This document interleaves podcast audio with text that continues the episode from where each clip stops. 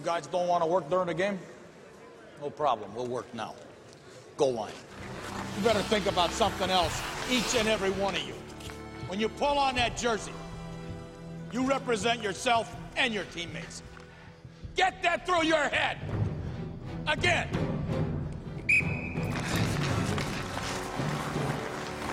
Again. Again.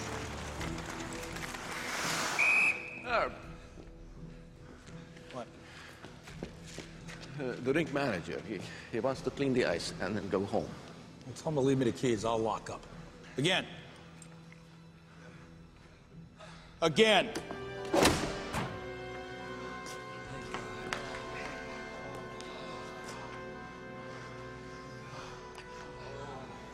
think we're getting out of here. Hey, where you going? Back on the line.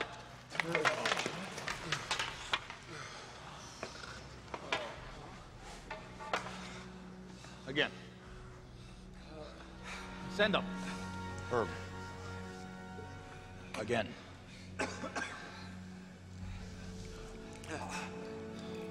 Mike Eruzione! Winthrop, Massachusetts!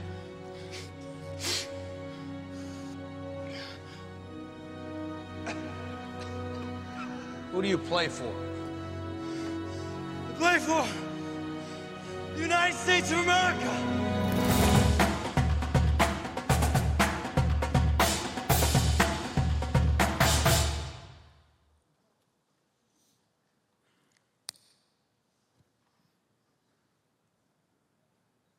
If you're like me, sometimes there are moments where you don't really feel like you belong or you don't fit in or you don't have something to offer. And uh, I think if that's you today, then you are in the right place at the right time. Because I want to begin by explaining how I think God is like a candle. Uh, you see, the Bible says that we serve a God who is three in one. He's God the Father, God the Son, and God the Holy Spirit. They are in complete unity, but have different functions. And they have their own identity, yet also the same.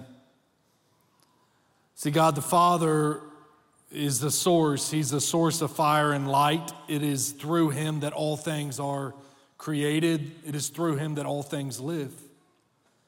He's the Alpha, He's the Omega, He's the beginning and the end. God is kind of like the wick. The Holy Spirit is what burns inside of us, it's the reason for light. He's the presence of God that is with us, around us, in us, warms us in the cold, comforts us when we are afraid, gives us peace in the middle of the night, the Holy Spirit is kind of like fire.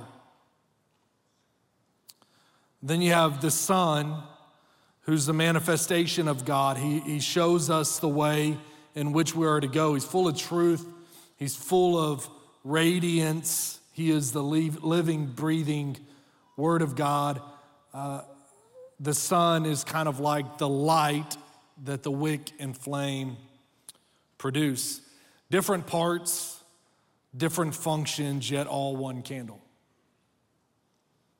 And together they make up the Trinity. Let's pray together. God, I thank you so much that you uh, are three in one. I thank you that you are here with us through your Holy Spirit. I pray you'd use me to speak your words, not mine. In Jesus' name, amen. Why is the Trinity important? Well, Trinity is important for a lot of reasons. I could do a three month series on the Trinity, uh, but it's especially important today during this series because what the Trinity shows us is that God is in community within Himself. That the very essence of who God is is three persons in one. He is in community. And so the more we grow in our faith, the more we're transformed by the renewing of our mind, the more we become like Christ, the more we begin to understand that to be like Christ is to be on a team. It's to be in community. And the way that God designed it, the team that He gave you and I is this right here the local church, the body of Christ.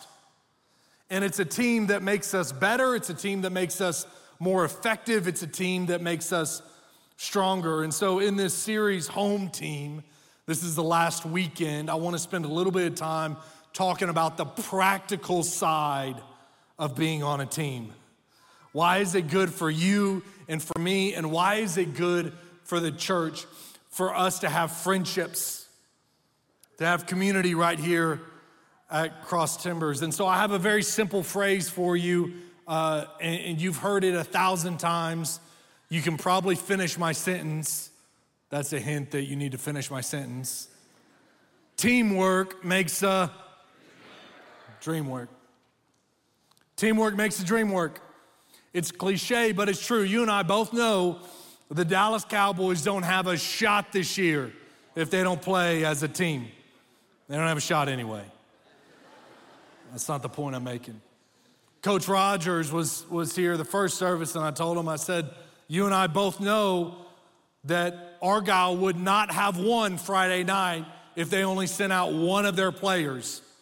No matter how good that player is, they need a team to accomplish the dream. And, and by the way, you and I, we don't really have a shot in life either if we don't have a team, if we don't have community, if we don't have, have friends.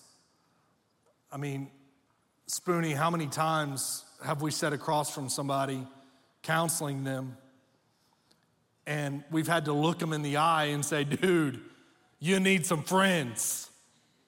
90% of the issues you're dealing with is because you've been living in isolation for 15 years. And so, this idea of teamwork makes a dream work, it's not a new idea. I think John Maxwell coined it, but the Apostle Paul talked about it 2,000 years ago when he was writing to the church of Corinthians. And he uses this interesting illustration of the human body. And so I want to read for you this, and it's 15 verses long. I rarely read that much scripture in one, but then I thought it's 15 verses. We're in church, you'll live. So I'm going to read the 15 verses of this, and it's Paul writing. This letter will be up on the screens. He says this The human body has many parts, but the many parts make up one whole body. So it is with the body of Christ. Some of us are Jews, some of us are Gentiles, some of us are slaves, some are free, but we have all been baptized into one body by one spirit, and we all share the same spirit. Yes, the body has many different parts, not just one part. If the foot says, I'm not a part of the body because I'm not a hand, that does not make him any less a part of the body. And if the ear says, I'm not a part of the body because I'm not an eye, would that make him any less a part of the body? If the whole body were an eye, how would you hear? Or if the whole body were an ear, how would you smell anything? But our bodies have many different parts, and God has put each part just where He wants it. How strange a body would be if it only had one part.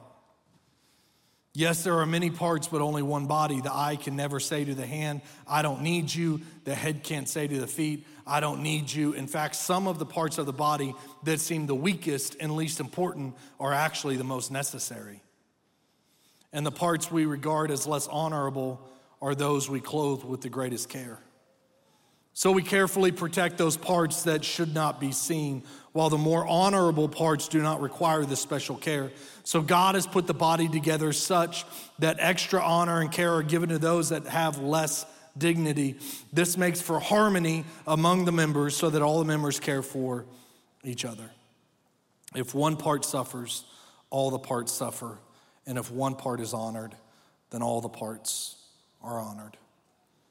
All of you together are Christ's body, and each of you is a part of it. So, Chase, bring me that box, would you? As Paul described the body of Christ, I sat there for a couple days trying to figure out the best way possible. Did it bite you? Best way possible to describe the body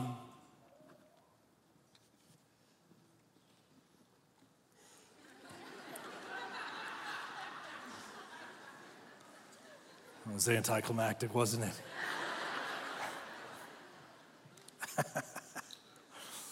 Let's talk about the practical side of being in community with one another. So let's pretend like Mr. Potato Head here is the body of Christ. Eat this in remembrance of me. I thought it was hilarious. Alex told me not to say it, but I said I was gonna say it because I thought it was funny. She said it wasn't funny. I thought it was funny. Colossians 1 4 and Ephesians 5 23 says that the body of Christ, as Paul is writing the local church, that's us, that's Cross Timbers, is like Mr. Potato Head here. Okay, so you with me so far? Let's just say that Cross Timbers Church is Mr. Potato Head. He's our mascot. So, like Mr. Potato Head, he's got eyes for hearing, eyes for hearing, ears, ears, ears, ears for hearing, eyes for seeing, nose for smelling, a mouth for speaking. He's got hands for holding, feet for walking. He's got a hat. I don't know why he's got a hat, but he's got a hat and a mustache. And what Paul is saying is that, there you go, protects them from the sun. I'll take it. What Paul is saying is that, like Mr. Potato Head, the church should also have different parts and different people with different passions and different giftings and different abilities and different ideas. A healthy church should be made up of a lot of different people. In fact, if it's not made up of a diverse group of people, a variety of different people, then we become actually really, really dysfunctional. It's kind of like if Mr. Potato Head here only had arms. Now, this is funny, but what's not funny is how the church has bought into the lie that for us to be a healthy team, we need to look the same, act the same, think the same, and be passionate about the same things. When the Bible shows us that that's actually really dysfunctional. So I pray for diversity in this church. You got to understand, like, I pray for diversity in this church. I pray to God that not all of you vote like me. I pray to God that not all of you raise your kids the way that I raise my kids. I pray to God that not all of you think like me and look like me, because if you did, it would be a weak excuse for the body of Christ. In fact, I would dare to say that we wouldn't be the body of Christ, we would be a social club for like minded people. But more importantly, I pray to God that not all of you have the same giftings that I do, because listen, God has given you a unique gift. He has given you a unique gift that He wants you to use, not just in your homes, in your community, in this world, but He wants you to use it in the church. You have a unique gift through the power of the Holy Spirit that God has given you. Don't you dare believe the lie that God, like, passed you up when He was handing out gifts. I know a lot of you are sitting there today thinking, you know, I'm really not good at anything. God did not forget about you when He was handing out spiritual gifts, He gave you one. The question is not whether you have a gift, the question is, have you opened that gift? I'm gonna say that again. The question is not whether you have a gift, the question is, have you opened that gift? Have you used that gift? Have you practiced that gift? See, the Bible says in 1 Corinthians 12, it has a whole list, much more than what I'm about to read you, but he says that some of you have administrative gifts and discernment and encouragement uh, gifts and giving gifts. Some of you are really good at giving. You're a great giver. You have the gift of faith. Some of you have the gift of prayer. Some of you have the gift of hospitality or, or teaching. There's actually a great spiritual giftings test that I'm going to email you tomorrow morning. But the question isn't whether you have a gift. The question is, have you opened your gift? Have you tried practicing how God has gifted you? If you're good at serving, then serve. Come serve, come, come hold babies. I'm not good at holding babies, they cry. Go hold some babies. If you have the gift of giving, then, then, then give. If you're good, the gift of listening and counseling, then come counsel some people. If you have the gift of prayer, then join the prayer team. If you, if you have the gift of encouragement, then stand in the freaking lobby and just encourage people. Can we just get some residential encouragers in the house who just walk around and tell people how awesome they are? Gosh, you look great in those cargo shorts, man. You're doing great today. You're doing better than you think you are. Don't wait for somebody to ask you to use your gifts before you open your gift and use it. If you're good at hospitality, join the welcome team, administrative stuff. We got, we got people that sit at our front desk and just answer phone calls for us, serve in a way that uses your gift. And I promise you that, that if you do practice your gift in your homes and in the church and in the community, you not only find more fulfillment in life because you're doing what God has created you to do, you also find a lot of connection in community, especially here. Told you this is a very practical message I'm speaking today. But it's really hard to find community in a church if you, if you come 15 minutes late and leave before the announcements are over. That's, that's hard to get connected. It's hard to feel like you're plugged in if you're doing that. But I think one of the greatest ways to practice your gifts is in a small group. I think there's some of you who have the gift of teaching. You're an amazing teacher. You're, you're a better teacher than I'll ever be, but we're not going to have an open mic on a Sunday morning because some of you are crazy. You might, you might be Dwight L. Moody, the great evangelical preacher. You might be Dwight Schrute. I don't know. One of the, one of the two. See, the problem with that is half of you know who D.L. Moody is and don't know who Dwight Schrute is, and the other half know who Dwight Schrute is, but not D.L. Moody. Go teach a small group. Go teach middle school kids. They don't care if you're crazy, they like that kind of thing. You know, if you're gifted in prayer, then start a small group where all you do is pray. Join a small group of givers if you're gifted in hospitality, man, you don't have to, you don't have to teach, just host. You do all your fall decorations and your small group themed snacks. Practice your hospitality that you're good at, that I clearly don't have the gift for. But open your gift. I think that the difference for some of you feeling empty in life and feeling a great purpose in life is you just haven't opened your gift yet. And God is waiting for you to find fulfillment and meaning in what He's created you to do. But you know, when you have a church that's very diverse and you have lots of different giftings and passions and opinions and philosophies, you gotta have something that ties it all together, right? We got to all be aiming for the same end zone. Because that's what Paul was dealing with when he wrote 1 Corinthians 11. There was a lot of different people doing some wacky things. I mean, crazy, crazy things, not PG rated things. And he was trying to bring a rein to it and tell them, hey, you have different giftings and different passions and you're different people. That's the beauty of the body of Christ. But let me tell you what wraps it all up into one mission and one vision.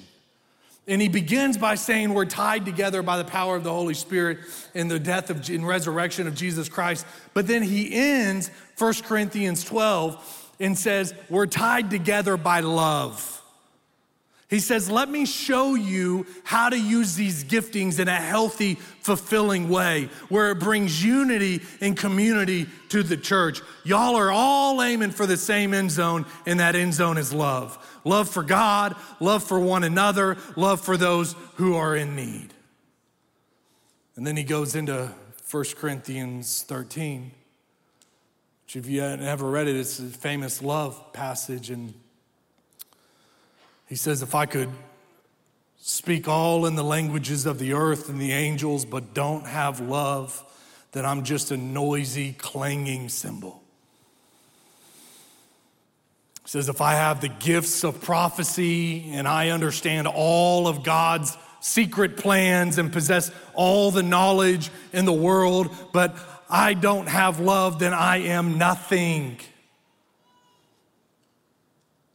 He says, if I gave everything I have to the poor, if I have the gift of giving and I've sacrificed my body and my money and my possessions, and I could boast about it, but I don't have love, then I've gained nothing. He says, love is patient and love is kind. Love is not jealous, it's not boastful, it's not proud, it's not rude, it doesn't demand its own way. It's not irritable, it keeps no records of wrong, it doesn't rejoice in the injustice, but it rejoices with the truth. Love never gives up, never loses faith. It's always hopeful.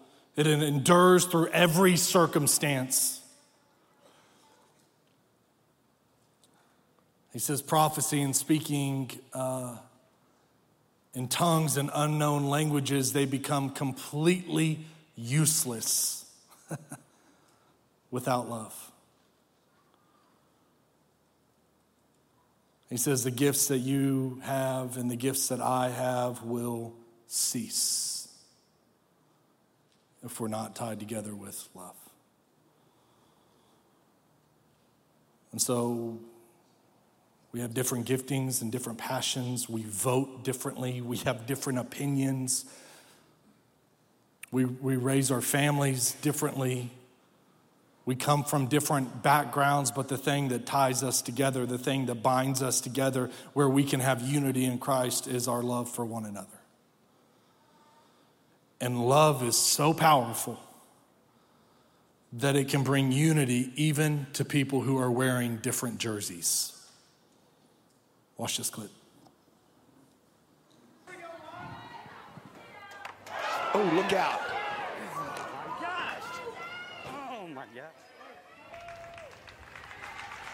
That's awesome.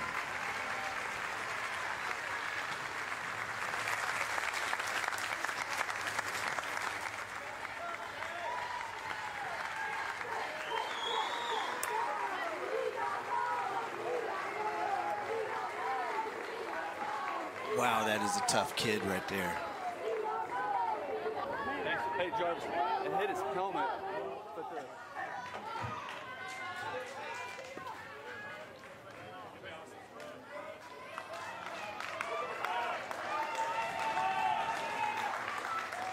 So this is really cool because as a pitcher, Bubs looks shaken up right now because of what he did. And look at Zay Jarvis. This is such great sportsmanship.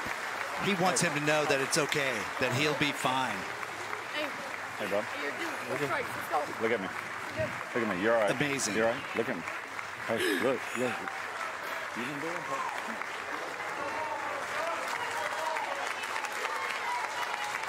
What a stud right there. Zay Jarvis.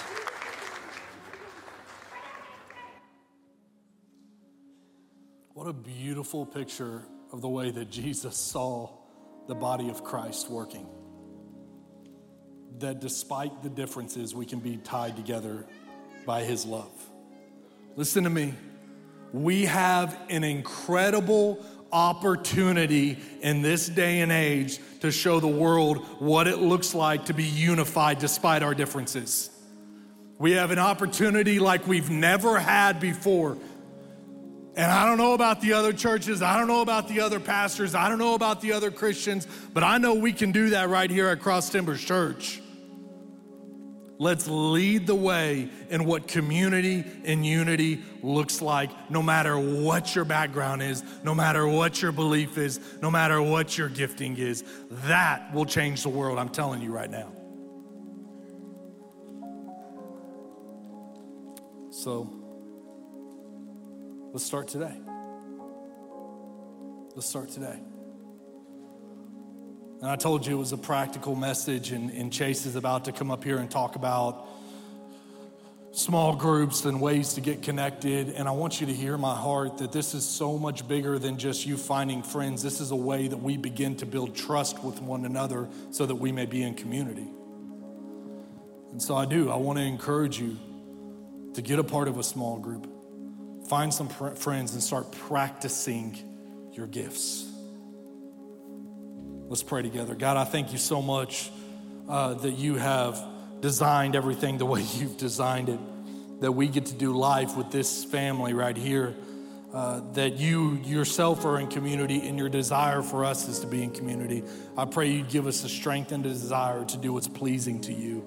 In Jesus' name, amen.